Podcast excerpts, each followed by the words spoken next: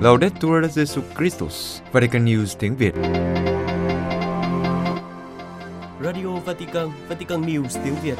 Chương trình phát thanh hàng ngày về các hoạt động của Đức Thánh Cha, tin tức của Tòa Thánh và Giáo hội Hoàn Vũ được phát 7 ngày trên tuần từ Vatican và Roma.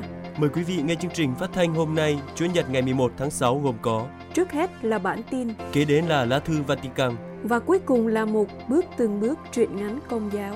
Bây giờ kính mời quý vị cùng Phượng Hoàng và Vũ tiên theo dõi tin tức.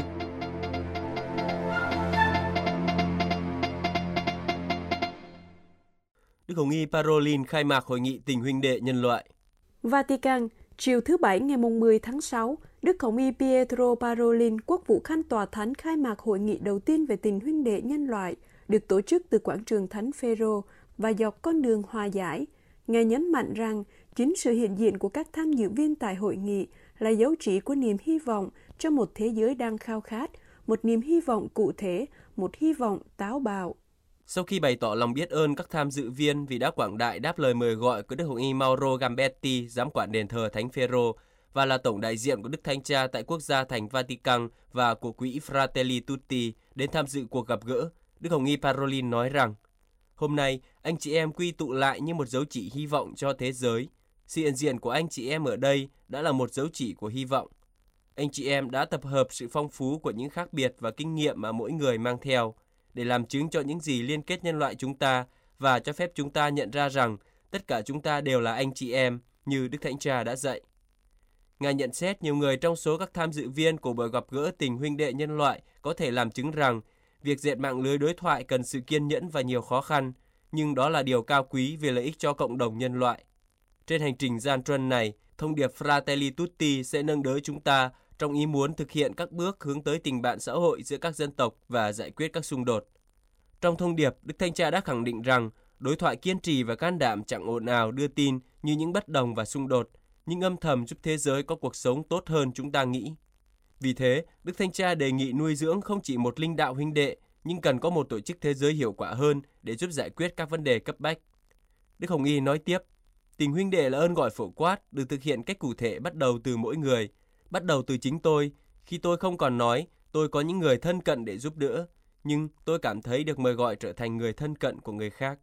Theo Quốc vụ Khanh Tòa Thánh, tất cả các cuộc khủng hoảng mà chúng ta đang trải qua, từ địa chính trị, việc làm, khí hậu, xã hội, đều được kết hợp bởi nhu cầu hợp tác vì công ích, xây dựng các mối quan hệ, các quy tắc và thể chế có khả năng nhìn xa hơn những lợi ích cá nhân. Có thể nói, đó là một hệ sinh thái của tình huynh đệ nhân loại. Đức Hồng Y kết thúc bài phát biểu bằng việc khẳng định rằng lịch sử và sự dấn thân của những người tham dự cuộc gặp gỡ này làm chứng rằng hòa bình là có thể. Và một lần nữa, Ngài cảm ơn tất cả vì sự hiện diện và chúc mọi người có một ngày làm việc tốt lành, để trong cuộc gặp gỡ này luôn vang lên âm thanh cụm từ hy vọng, một hy vọng mà thế giới đang khao khát, một niềm hy vọng cụ thể, một hy vọng táo bạo. Đối thoại thần học giữa công giáo và chính thống. Alexandria, cuộc họp toàn thể lần thứ 15 của Ủy ban Quốc tế chung về đối thoại thần học giữa Giáo hội Công giáo Roma và Giáo hội Chính thống được tổ chức từ ngày 1 đến ngày 7 tháng 6 năm 2023 tại Alexandria, Ai Cập, tìm cách đưa ra cách hiểu chung về lịch sử và tạo cơ hội cho nhau đối thoại trên tinh thần cởi mở để thúc đẩy hiểu biết và tin tưởng lẫn nhau. Cuộc họp chung có 18 thành viên giáo hội công giáo Roma hiện diện và đại diện của 10 giáo hội chính thống, bao gồm Tòa Thượng phụ Đại Kết, Tòa Thượng phụ Alexandria, Tòa Thượng phụ Jerusalem, Tòa Thượng phụ Romania, Tòa Thượng phụ Georgia, Giáo hội Ship, Giáo hội Hy Lạp, Giáo hội Ba Lan, Giáo hội Albania và Giáo hội của vùng Séc và Slovakia. Ủy ban làm việc dưới sự hướng dẫn của hai vị đồng chủ tịch, Thượng phụ Metropolitan Job of Pisidia của Tòa Thượng phụ Đại Kết và Đức Hồng Y Cuộc Cốc, Bộ trưởng Bộ Cổ vũ Hiệp nhất Kitô giáo. Vào ngày đầu tiên của cuộc họp, theo thông lệ, các thành viên giáo hội công giáo Roma và chính thống giáo đã gặp riêng để phối hợp công việc. Sau đó, Ủy ban đã triệu tập phiên họp toàn thể tại nhà thờ chính tòa truyền tin của Thượng phụ để xem xét dự thảo văn bản do Ủy ban điều phối đưa ra trong các cuộc họp của Boze, Ý và Retimno, đảo Crete. Nhiều sửa đổi và bổ sung được đề xuất trong lần đọc đầu tiên văn bản dự thảo, được thực hiện bởi ba thành viên chính thống giáo và ba thành viên công giáo Roma. Trong cuộc thảo luận đã có sự trao đổi các quan điểm khác nhau. Văn bản sửa đổi sau đó được đệ trình lên phiên họp toàn thể. Hội nghị này đã thảo luận chi tiết và đạt được thỏa thuận về văn kiện với tựa đề tính đồng nghị và ưu việt trong thi niên kỷ thứ hai và ngày này. Phái đoàn của Tòa Thượng phụ Georgia đã bày tỏ sự không đồng ý với một số đoạn của tài liệu. Cuộc thảo luận tập trung vào tính đồng nghị và ưu việt ở Đông và Tây trong suốt thi niên kỷ thứ hai, đưa ra cách hiểu chung về lịch sử đó càng xa càng tốt và tạo cơ hội cho nhau đối thoại trên tinh thần cởi mở để thúc đẩy hiểu biết và tin tưởng lẫn nhau. Đó là những điều kiện tiên quyết cần thiết cho sự hòa giải vào đầu thi niên kỷ thứ ba. Trong phiên bế mạc của cuộc họp, Ủy ban hỗn hợp này bày tỏ mong muốn tổ chức một cuộc họp của Ủy ban điều phối vào năm tới để tiếp tục công việc của Ủy ban. Các giám mục Hàn Quốc hành hương cầu nguyện cho hòa bình. Seoul, như một phần của các sự kiện đánh dấu 70 năm ngày kết thúc chiến tranh Triều Tiên, nhưng hòa bình vẫn chưa được thiết lập, các giám mục Hàn Quốc đã hành hương đến nhà thờ lịch sử gần biên giới Bắc Hàn và cầu nguyện cho hòa bình và hòa giải ở bán đảo Triều Tiên. Trong tháng 6 này, Giáo hội Công giáo Hàn Quốc đang kỷ niệm 70 năm Hiệp định Đình Chiến năm 1953, chấm dứt cuộc giao tranh với Bình Nhưỡng, nhưng để lại vết thương của một đất nước bị chia cắt. Trong bối cảnh này, ngày 6 tháng 6, các giám mục Hàn Quốc do Đức cha Matthias Ri Lung Hon, Chủ tịch Hội đồng Giám mục dẫn đầu đã hành hương đến nhà thờ ở khu vực an ninh Trung được khánh thành vào năm 2019 và được xây dựng theo kiến trúc của nhà thờ nữ vương các thiên thần ở Assisi. Nhà thờ muốn mang thông điệp hòa bình ở một nơi đang bị xung đột gây chia rẽ. Sau khi đã gặp những người lính đang phục vụ tại khu vực biên giới, các giám mục đã cử hành thánh lễ và cầu nguyện trước thánh thể. Đức cha Chủ tịch nói rằng, với mong muốn thống nhất hai miền Nam Bắc, chúng tôi cầu nguyện cho sự hòa giải của người dân Triều Tiên và để đạt được một bầu khí hòa bình càng sớm càng tốt. Nhân dịp này, các giám mục công bố sứ điệp có tựa đề Bình an ngự trị trong tâm hồn anh chị em. Trong đó có đoạn, xung đột giữa hai miền Nam Bắc không mới vì chiến tranh chưa bao giờ kết thúc thực sự. Nhưng những ngày này một lần nữa chúng ta đã đứng trước một cuộc khủng hoảng nghiêm trọng. Điều chiếm ưu thế là luận điểm mà theo đó, hòa bình chỉ có thể được duy trì bằng sức mạnh. Các vụ thử tên lửa của Triều Tiên vẫn tiếp tục và các cuộc tập trận quân sự giữa Hoa Kỳ và Hàn Quốc đã diễn ra rầm rộ nhằm đáp trả. Đối thoại để tìm ra một giải pháp hòa bình đã dừng lại trong một thời gian và vòng luận quẩn của các cuộc trình diễn vũ trang vẫn tiếp tục. Hơn nữa, thông tin liên lạc giữa miền Bắc và miền Nam đã bị gián đoạn và khả năng một sự cố leo thang thành một cuộc xung đột vũ trang là điều rất đáng lo ngại. Với những lời này, các giám mục muốn bày tỏ sự lo lắng về khả năng xảy ra xung đột hạt nhân được Bình Nhưỡng nêu ra trong sắc lệnh về vũ khí hạt nhân hồi tháng 9 năm ngoái và lời hứa của Tổng thống Mỹ Biden với người đồng cấp Hàn Quốc Jo Suk Yeol về việc đáp trả bằng vũ khí hạt nhân của Mỹ trong trường hợp Triều Tiên tấn công hạt nhân. Các giám mục viết tiếp, nếu chúng ta muốn tránh chiến tranh và giảm căng thẳng quân sự, chúng ta phải bắt đầu lại các cuộc đàm phán nghiêm túc. Ngay cả khi hành trình đó có thể kéo dài và mệt mỏi, chúng ta không thể từ bỏ nỗ lực vì hòa bình trên bán đảo Triều Tiên. Vì Thiên Chúa đã nhờ Đức Kitô cho chúng ta được hòa giải với người và trao cho chúng tôi sứ vụ hòa giải. Vì thế, chúng ta các Kitô hữu theo gương Chúa Kitô tin rằng những nỗ lực tha thứ và hòa giải rất quan trọng và chúng ta tin tưởng rằng hòa bình đích thực có thể đạt được nhờ lòng tin. Gặp gỡ chân thành, đối thoại và nỗ lực hiểu biết lẫn nhau chứ không phải vũ khí công nghệ cao và lực lượng quân sự hùng mạnh mới là con đường dẫn đến hòa bình. Với ý chỉ này, Giáo hội Công giáo Hàn Quốc mời gọi các tin hữu vào ngày 27 tháng 7, kỷ niệm 70 năm đình chiến, cùng hiệp ý trong thanh lễ cầu nguyện cho hòa bình sẽ được cử hành tại nhà thờ chính tòa Myeongdong ở Seoul. Giáo phận Brussels của Bỉ kêu gọi trợ giúp khẩn cấp cho người di tản ở Congo. Bruxelles, Đức cha Jean Clégon, giám mục phụ tá giáo phận Malin Bruxelles ở Bỉ, kêu gọi cứu trợ khẩn cấp cho những người di tản đang sống trong điều kiện tồi tệ ở Goma của Congo. Trại Kanya Ruchinia, nơi các tu sĩ Salesian đang phục vụ, được thành lập sau các cuộc đụng độ giữa quân đội Cộng hòa Dân chủ Congo và nhóm vũ trang M23, khiến một số lớn người phải di tản khỏi các cuộc giao tranh. Cách Goma 8 km về phía bắc, trại hiện có hơn 72.000 người tị nạn, trong đó có gần 6.500 người sống sót sau vụ phun trào núi lửa Niigiragongo vào năm 2021. Trong những ngày này, Đức cha Jean Coquerons đang viếng thăm Goma. Ngài cho Vatican News biết rằng tình hình rất tồi tệ trong trại tị nạn Kania Ruchinia, cơ sở vật chất trường lớp thiếu thốn, vệ sinh hầu như không có và điều kiện sống vô cùng bấp bênh. Đức cha mô tả các tổ chức công của Congo rất yếu, trong khi giáo hội địa phương đang làm những gì có thể. Ngài cũng chỉ ra sự bất an của các trại và nỗi sợ hãi bao trùm các gia đình mà họ trú ẩn. Trước tình hình nguy cấp này, Đức cha Coquerons đưa ra lời kêu gọi khẩn cấp tới cộng đồng quốc tế các tổ chức nhân đạo và thiện trí của các cá nhân cung cấp viện trợ nhân đạo. Về phần mình, Đức cha cho biết khi trở về Bỉ, Ngài sẽ thuật lại chi tiết cho Caritas Bỉ và châu Âu để vận động cứu trợ. Quý vị vừa theo dõi bản tin ngày 11 tháng 6 của Vatican News tiếng Việt. Vatican News tiếng Việt Chuyên mục Lá thư Vatican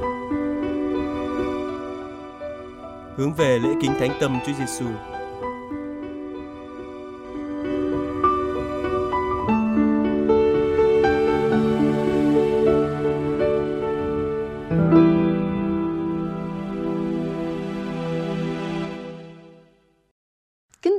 thính giả, thứ Sáu 16 tháng 6 tới đây là lễ trọng kính Thánh Tâm Chúa Giêsu.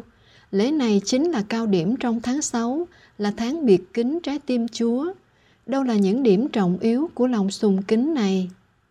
Trong các buổi tiếp kiến chung trong tháng 6, Đức Thánh Cha thường nhắc nhở các tín hữu về lòng sùng kính đặc biệt đối với Thánh Tâm Chúa, biểu tượng tình thương vô biên của Thiên Chúa đối với nhân loại. Trong buổi tiếp kiến chung sáng thứ Tư 22 tháng 6 năm ngoái 2022, khi chào những người già, các bệnh nhân, người trẻ và các đôi tân hôn, Ngài nhắc đến lễ trọng kính Thánh Tâm Chúa Giêsu và lễ kính khiết tâm Đức Mẹ mà giáo hội chuẩn bị cử hành và nói rằng các lễ này nhắc nhớ chúng ta cần phải đáp lại tình yêu thương xót của Chúa Kitô và mời gọi chúng ta hãy tín thác nơi sự chuyển cầu của mẹ Chúa Kitô.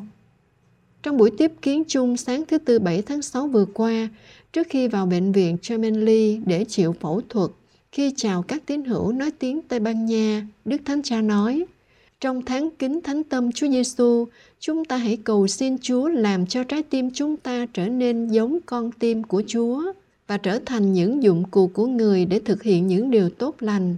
Chúng ta noi gương thánh nữ Teresa hài đồng Giêsu đã sống tượng hiến cho Thiên Chúa và quên mình yêu mến và an ủi Chúa Giêsu, đồng thời chuyển cầu cho phần rỗi của mọi người. Lẽ ra thứ Tư 14 tháng 6 sắp tới, Đức Thánh Cha cũng sẽ tiếp kiến chung các tín hữu hành hương và ắt hẳn Ngài cũng tái nhắc nhở mọi người về lòng sùng kính thánh tâm Chúa. Nhưng vì còn dưỡng bệnh nên buổi tiếp kiến này sẽ không diễn ra như thường lệ. Vì vậy, trong bài hôm nay, chúng tôi xin gợi lại cùng quý vị vài điểm về lòng sùng kính thánh tâm Chúa Giêsu. Trên đồi Can Vê, chiều ngày thứ sáu tuần thánh, một người lính cầm đồng đâm cạnh sườn, trúng trái tim của Chúa Giêsu đang chịu treo trên thánh giá, tức thì máu và nước chảy ra. Qua bao thế hệ, giáo hội vẫn nhìn qua sự kiện đó một dấu chỉ tình thương tột đỉnh của Thiên Chúa đối với loài người. Thánh Phaolô đã kêu lên, người đã yêu thương tôi và đã chịu phó nộp vì tôi. Trong tiểu sử Thánh Catarina thành Siena có ghi lại lời Chúa Giêsu nói với thánh nữ, khi chỉ cho con cạnh sườn mở toan của cha, cha muốn con thấy bí mật của con tim cha, để con hiểu rằng cha đã yêu thương nhiều hơn là cha có thể bày tỏ tình yêu đó qua những đau khổ của cha. Thánh Bonaventura, tiến sĩ hội thánh, cũng than thở với Chúa, con tim Chúa đã bị thương, để qua vết thương hữu hình đó, chúng con có thể thấy vết thương vô hình của tình yêu. Từ thế kỷ 13 trở đi với thánh nữ Matilde Decable và Gertrude, việc tôn kính trái tim Chúa Giêsu như biểu tượng tình thương khôn lường của Thiên Chúa đối với nhân loại bắt đầu phát triển. Đến cuối thế kỷ 17, Chúa Giêsu lại hiện ra với thánh nữ Margarita Maria Lacoste bên Pháp, trao cho thánh nữ sứ mạng cổ võ lòng sùng kính thánh tâm và kêu gọi loài người ăn năn trở lại, đền bù những lỗi lầm, những thương tích đã gây ra cho thánh tâm Chúa. Thánh nữ sinh năm 1647, sống khiêm hạ và âm thầm trong đan viện dòng thăm viếng ở Paray-le-Monial và qua đời tại đây năm 1690. Việc sùng kính thánh tâm Chúa qua dòng thời gian đã được nhiều vị giáo hoàng phê chuẩn và cổ võ qua một số thông điệp. Đặc biệt, ngày 15 tháng 5 năm 1956, nhân kỷ niệm 100 năm chân phước giáo hoàng Pio thứ 9 thiết lập lễ thánh tâm Chúa Giêsu cho toàn thể giáo hội. Đức Giáo hoàng Pio 12 công bố thông điệp Orietis Sacas về lòng sùng kính thánh tâm. trình bày những nền tảng đức tin và căn bản thánh kinh của lòng sùng kính thánh tâm, bản chất cũng như sự cần thiết và lợi ích lớn lao của lòng sùng kính này. Trong thông điệp này, Đức Pio 12 nhấn mạnh rằng lòng sùng kính thánh tâm Chúa được giáo hội nhìn nhận và nhiệt liệt cổ võ, không phải vì đã được mặc khải riêng cho Thánh Margarita Maria, nhưng vì lòng sùng kính này hoàn toàn phù hợp với bản chất của Kitô giáo, thực chất là đạo của tình yêu. Ngài viết, vì vậy, thật hiển nhiên, những mặt khải được tiết lộ cho Thánh Margarita Maria đã không thêm gì vào đạo lý công giáo. Ý nghĩa của những mặt khải ấy dựa vào điều này. Chúa Kitô khi biểu lộ thánh tâm người một cách ngoại thường và đặc biệt, muốn kêu gọi tâm trí con người chiêm ngắm và tôn kính mầu nhiệm tình yêu rất thương xót của Thiên Chúa dành cho loài người. Đức Pio 12 cũng nêu lên ý nghĩa căn bản của lòng sùng kính thánh tâm như sau. Chúng ta sẵn sàng hiểu rằng lòng sùng kính thánh tâm Chúa Giêsu cốt yếu là lòng sùng kính đối với tình yêu mà Thiên Chúa đã yêu thương chúng ta qua Chúa Giêsu và đồng thời cũng là tình yêu làm sống động tình yêu của chúng ta dành cho Thiên Chúa và con người. Hay nói cách khác, lòng sùng kính này được hướng tới tình yêu Thiên Chúa dành cho chúng ta để ta thờ lạy người, cảm tạ người và suốt đời noi gương người. Cũng trong thông điệp này, Đức Thánh Cha Pio 12 đã cho thấy lòng sùng kính thánh tâm Chúa Giêsu là tinh hoa và tổng hợp của tất cả mọi lòng sùng kính cần thiết và lành mạnh khác trong giáo hội, như việc suy tôn thánh giá, việc tôn sùng thánh thể và lòng biệt kính Đức Mẹ. Ngài khẳng định, lòng sùng kính rất thánh, trái tim Chúa Giêsu quan trọng đến nỗi khi được thực hành đúng đắn, có thể được coi như sự tuyên xưng đức tin Kitô giáo cách hoàn hảo. Nó không phải chỉ là một hình thức đạo đức bình thường mà ai nấy tùy ý thực hiện, như thể không có hiệu quả gì, hay bỏ qua một bên như là thua kém các việc đạo đức khác. Gần đây hơn cả trong tiểu sử mẹ thánh teresa calcutta có kể lại. Ở calcutta, có một nhà thương thí dành cho những người sắp chết. Một hôm, có một bệnh nhân bị ung thư, người gầy guộc tàn tạ bị đưa vào đây. Mọi người đều bỏ rơi bệnh nhân đó vì thấy không còn làm gì cho ông ta được nữa. Nhưng mẹ teresa lại gần ông, ân cần lau rửa cho ông ta. Ông ta trố mắt hỏi làm sao bà có thể chịu đựng sự hôi thối của thân xác tôi như thế? Nhưng mẹ teresa đáp, ồ, điều này có là gì đâu so với những đau khổ mà ông đang phải chịu. Người bệnh trở nên điềm tĩnh hơn và nói, chắc hẳn là bà không phải là người ở đây, vì dân chúng ở đây không cư xử đẹp như bà. Một lát sau, người bệnh thì thào, hỡi bà, chúc tụng bà. Nhưng mẹ teresa đáp không phải thế. Chúc tụng ông là người đang chịu đau khổ với chúa kitô và cả hai trao đổi nụ cười. Người bệnh ngưng đau khổ. Hai ngày sau, ông từ trần. Động lực khiến mẹ Teresa Calcutta và các nữ tu thừa sai bác ái của mẹ, cũng như bao nhiêu tín hữu khác, nhiệt thành và ân cần giúp đỡ các bệnh nhân là xác tín chính Chúa Giêsu hiện diện nơi anh chị em bệnh nhân và mỗi chị nữ tu được kêu gọi biểu lộ tình thương của trái tim Chúa cho người bệnh, cho những người nghèo khổ và cho tha nhân nói chung là hình ảnh của Thiên Chúa.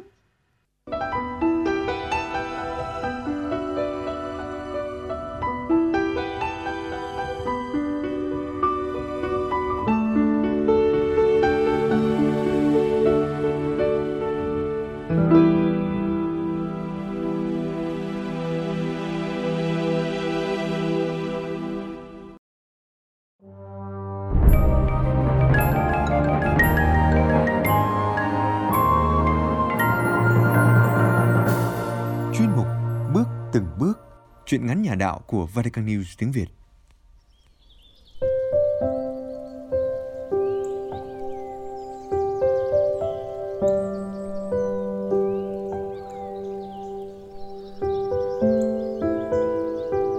Truyện ngắn Cuộc sống mới. Tác giả Phạm Minh Châu. Ninh Thuận Trích trong tập truyện Mục đồng số 7 Người đọc Nguyễn Thanh. Uyên Vatican News tiếng Việt thực hiện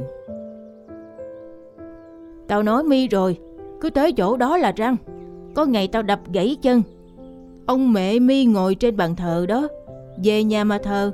Ngài mô cũng lên nhà thờ nhà thép làm chi? Tin chi mấy cái ông thánh nhảy nhót đó hả? Không chơi với mấy đứa có đạo đó nữa nghe chưa? Ông gằn giọng, mắt trừng lên như muốn ăn tươi nuốt sống. Chỉ thẳng ngón tay vào mặt thằng Kiệt, rồi hét toán. Mấy người say, thường ai cũng vậy, có hơi men là không kiểm soát được bản thân, cứ nói lung tung nhưng đôi ba phần là sự thật. Tôi đứng ở cổng nhìn nó, người cũng rung lên vì sợ, lòng cứ nghĩ thầm. Lỡ có chuyện gì thì xong tôi kế hoạch của cả lũ. Ba tao cấm đi rồi tôi bay ơi. Thằng Kiệt giả bộ đi lòng vòng, nó lượn đến cổng, nói nhỏ với cả nhóm như thế. Mặt nó vẫn tỉnh như thường. Có lẽ nó quá quen với việc ba nó say xỉn. Nghe nó nói lòng cả lũ bức rứt. Thế là không đủ bọn để tiếp tục lên nhà thờ nữa rồi. Mặt đứa nào cũng buồn so. Không có nó cuộc chơi sẽ mất vui. Thằng kiệt là người không có đạo chơi chung riết nên bị đạo hóa cứ theo lên nhà thờ với cả lũ chúng tôi May mắn sao, mỗi lần ba nó say, lầm bầm vài câu lại lăn ra ngủ. Thằng Kiệt liền lẻn ra ngoài, chạy tìm đến với chúng tôi. Năm đó, xứ tôi xảy ra chuyện lạ. Tượng hai ông thánh Martino và Francisco Xavier đung đưa rồi lại lắc lư. Kẻ thấy người không, người nói tin, kể lại nghi ngờ do ánh sáng, nhiều nghi vấn được đặt ra. Sau một đêm, tin đồn lan xa trong xã sang đêm sau người người kéo tới nườm nượp thôn này xã khác huyện nọ tỉnh kia người tứ xứ đồng đúc cứ thế mà kéo đến mấy tháng liền có thể là họ hiếu kỳ muốn xem hay tin tưởng để xin ơn họ đến khấn xin rồi lại đọc kinh liên lỉ thâu đêm. Có lần, mẹ tôi đứng nhìn đám đông ùng ùng vô sân nhà thờ, chật lưỡi, rồi nói, cảm ơn chúa vì lòng tin của người việt mình còn mạnh, và đến bây giờ tôi mới chợt hiểu. Phần chúng tôi, ngày nào cũng lên nhà thờ, đi kiếm chiếu, trải dài, rồi nằm ngoài trời với mọi người cho vui. Cả bầy tán dốc liên phanh rồi lăn ra ngủ sáng mai còn dậy sớm để về nhà đi học phép lạ này chưa dứt người ta lại phao tin Chúa Giêsu trên thánh giá chảy máu. Lần này cũng kẻ thấy người không. Lúc đó tôi còn nhỏ, chẳng suy nghĩ gì nhiều, đến xem vì ham vui, nhà lại nằm cạnh nhà thờ, không cản được sự tò mò. Nhưng cũng nhờ chuyện phép lạ này, nhờ sự hồn nhiên, con nít và láo cá của tôi mà làm cho thằng Kiệt thêm tin Chúa. Nó cứ tìm cách để vào xem cho biết ngày nào cũng xem, cũng ngó. Ê, răng mà Chúa bị treo trên đó, còn cái bảng trên đầu Chúa ý nghĩa chi rứa? Mặt nó hiện rõ vẻ băn khoăn, khó hiểu, mắt cứ nhìn chầm chầm lên thánh giá. Tôi cũng chẳng biết trả lời sao với nó. Thời đó tôi nghịch ngợm, lại trốn học giáo lý, nghĩ lại thấy bản thân mình hư hỏng thật. Hôm ấy tôi bị chuyện để kể cho nó nghe. Tôi nói dối mà nó cũng tin tin rồi còn biến đổi nữa. Chúa bị treo trên đó hả? Tao kể mi. Mi không được nói với ai. Bên đạo tao không cho kể. Mi kể là mất linh đó. Ừ tao hứa mà. Mặt nó có vẻ chân thành mi thề đi tao không tin tôi nói rồi bắt nó làm cái trò con nít chấm tay vào lưỡi rồi đưa lên trời. Tao thề được chưa? Nó đáp dội rồi làm theo. Tôi bình thản bắt đầu kể câu chuyện nghe được từ mẹ. Câu chuyện mẹ hay răng đe vì cái tội lười học của tôi rồi bịa thêm cho nó hấp dẫn. Ai mà hư hỏng, không nghe lời ba mẹ là bị treo lên đó. Mà ba mi hay uống rượu, có chừng bị giống rứa đó. Mẹ tao nói ai không lo học chỉ lo chơi cũng bị như rứa. Nhưng Chúa không phải là hư hỏng hay không nghe lời đâu nghe, mà Chúa chuộc tội thay cho loài người đó. Mi xin chi Chúa, Chúa cũng làm cho mi hết, linh nhất bên đạo tao đó. Tôi chỉ tay lên thánh giá Chúa, mắt nó cũng ngước nhìn theo. Mặt nó vẻ tươi tắn, mắt nháy nháy như có vẻ hiểu ra điều gì đó. Nó hỏi tiếp, còn cái bản thì răng? Inri mi không hiểu à? Là ai vi phạm sẽ bị treo lên như rứa. Mi đọc tách hai chữ ra. In, ri, nghĩa là giống như vậy. Mẹ tao nói rứa đó. À, tao hiểu rồi. Từ ngày đó, tôi thấy nó vào nhà thờ nhiều hơn, không nằm ngoài sân với cả lũ chúng tôi nữa. Nó vào trong, cũng quỳ gối, làm dấu, đọc kinh như mọi người. Những kinh học được từ chúng tôi ngon lành lắm chỉ là ba kinh cơ bản, lạy cha, kính mừng, sáng danh. Nó thì thầm gì đó, cứ cúi đầu, rồi váy lại như quen với việc đi chùa của nó. Nó trở ra với nhóm, cả bọn như không thấy thì giả giờ hỏi. Mi làm chi trong nhà thờ, xin cái chi mà lâu rứa? Nó lại cười. Không có gì hết. Cứ thế, nó thường xuyên tách khỏi chúng tôi trong những đêm lên nhà thờ như vậy. Dường như đức tin đã chớm nở trong con người nó từ lúc đó. Nghĩ lại tôi thấy xấu hổ với nó nhiều, cả mấy đứa khác trong nhóm nữa. Đứa nào cũng có đạo mà chẳng ai có niềm tin được bằng nó. Rẽ qua rẽ qua, đi đường đó. Tôi đẩy tay đứa bạn, bắt nó chuyển sang hướng phải hành lang bệnh viện. Chị rứa mi, hắn giật mình hỏi lại. Mi không thấy ông cha của mình đi đó hả? Hắn tò mò rồi quay đầu nhìn lui. Tôi dục vội. Thôi, đi nhanh đi nhanh, chắc thằng Kiệt tới trước rồi đó. Mẹ tao nói bà hắn bị thương nặng lắm, máu me đầy. Đây, đây rồi, phòng cấp cứu nè. Tôi reo lên khi thấy bảng đèn đang sáng, đỏ rực hai chữ cấp cứu. Dạ, chào gì? Hai chúng tôi lễ phép đồng thanh chào mẹ thằng Kiệt. Thằng bạn tôi nhanh nhẩu hỏi. Chú bị thương có nặng không gì? Chú đang ở trong nó. Bác sĩ không cho gì vô trong.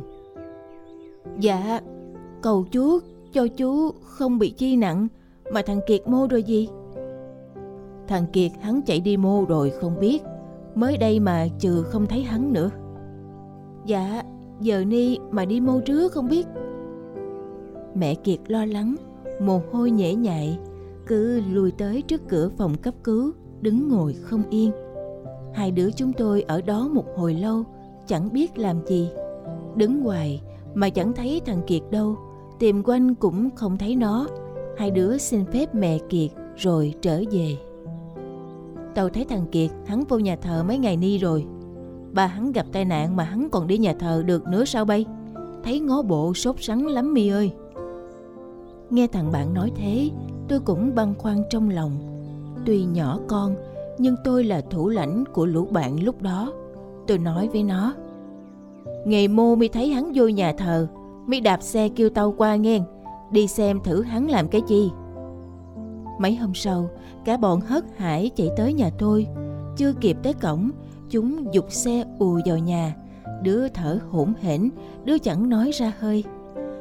Hắn, hắn... Ai? Tôi chẳng biết gì, mặt cứ ngớ ra, chờ tin từ chúng. Thằng Kiệt, hắn... Tao hiểu rồi, bỏ xe đó, đi xem thử tôi bay. Cả bọn chúng tôi chạy qua nhà thờ, rảo quanh mà chẳng thấy nó. Nhìn thẳng vào phía bên trong, thấy nó quỳ sát cung thánh, mắt nó nhắm lại, hai tay chấp vào nhau. Đứa nào cũng tò mò, nghe thử nó thì thầm điều gì với Chúa. Vì khoảng cách quá xa, chúng tôi lẻn vào phòng thánh, gần nơi nó quỳ.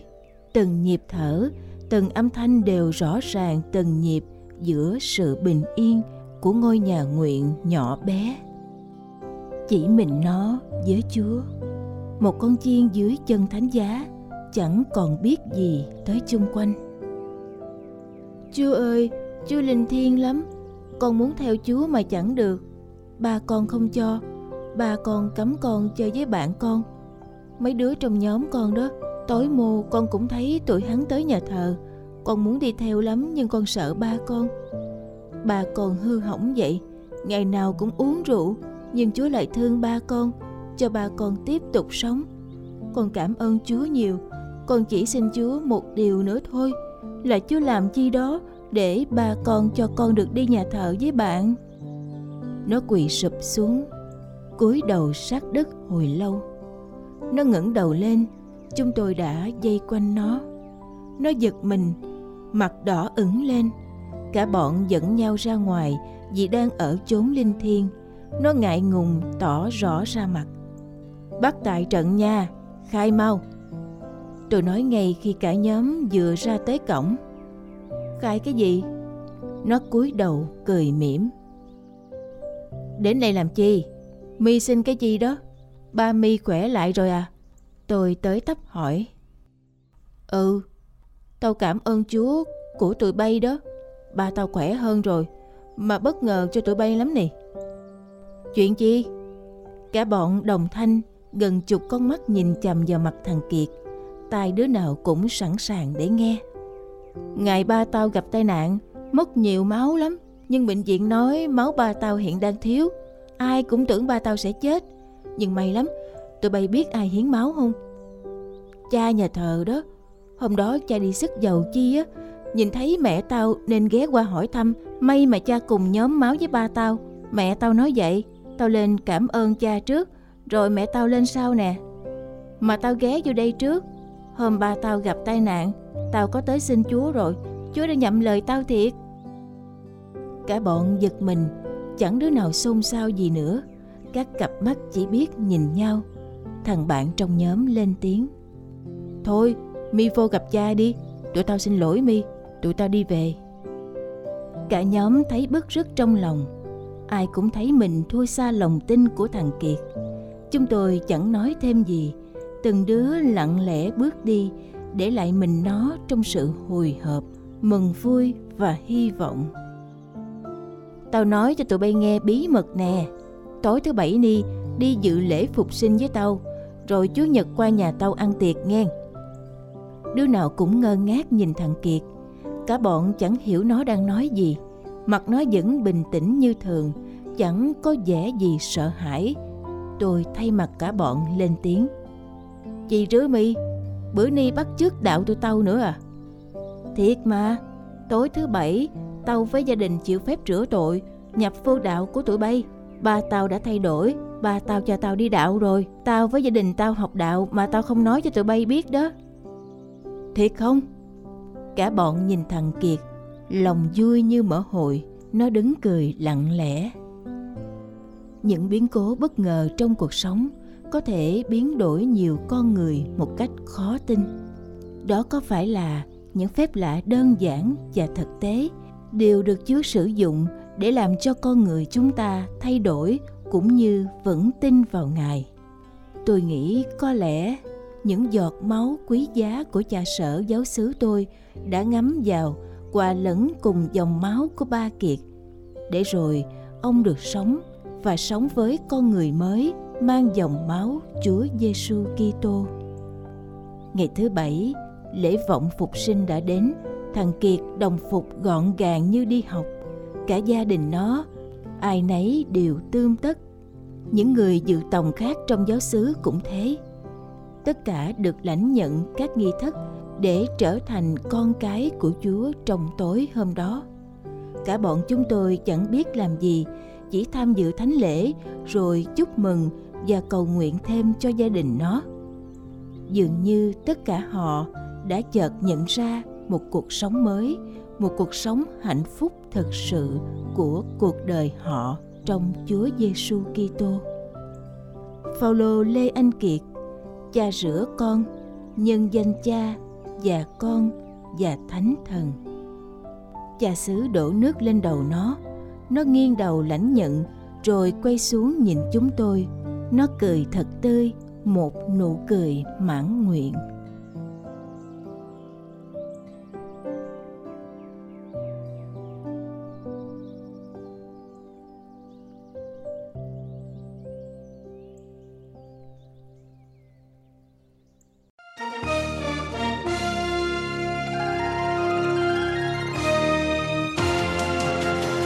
Cảm ơn quý vị đã chú ý lắng nghe chương trình Radio Vatican của Vatican News tiếng Việt. Xin Thiên Chúa chúc lành cho quý vị và toàn gia quyến. Laudetur Jesu Christus, ngợi khen Chúa Giêsu Kitô.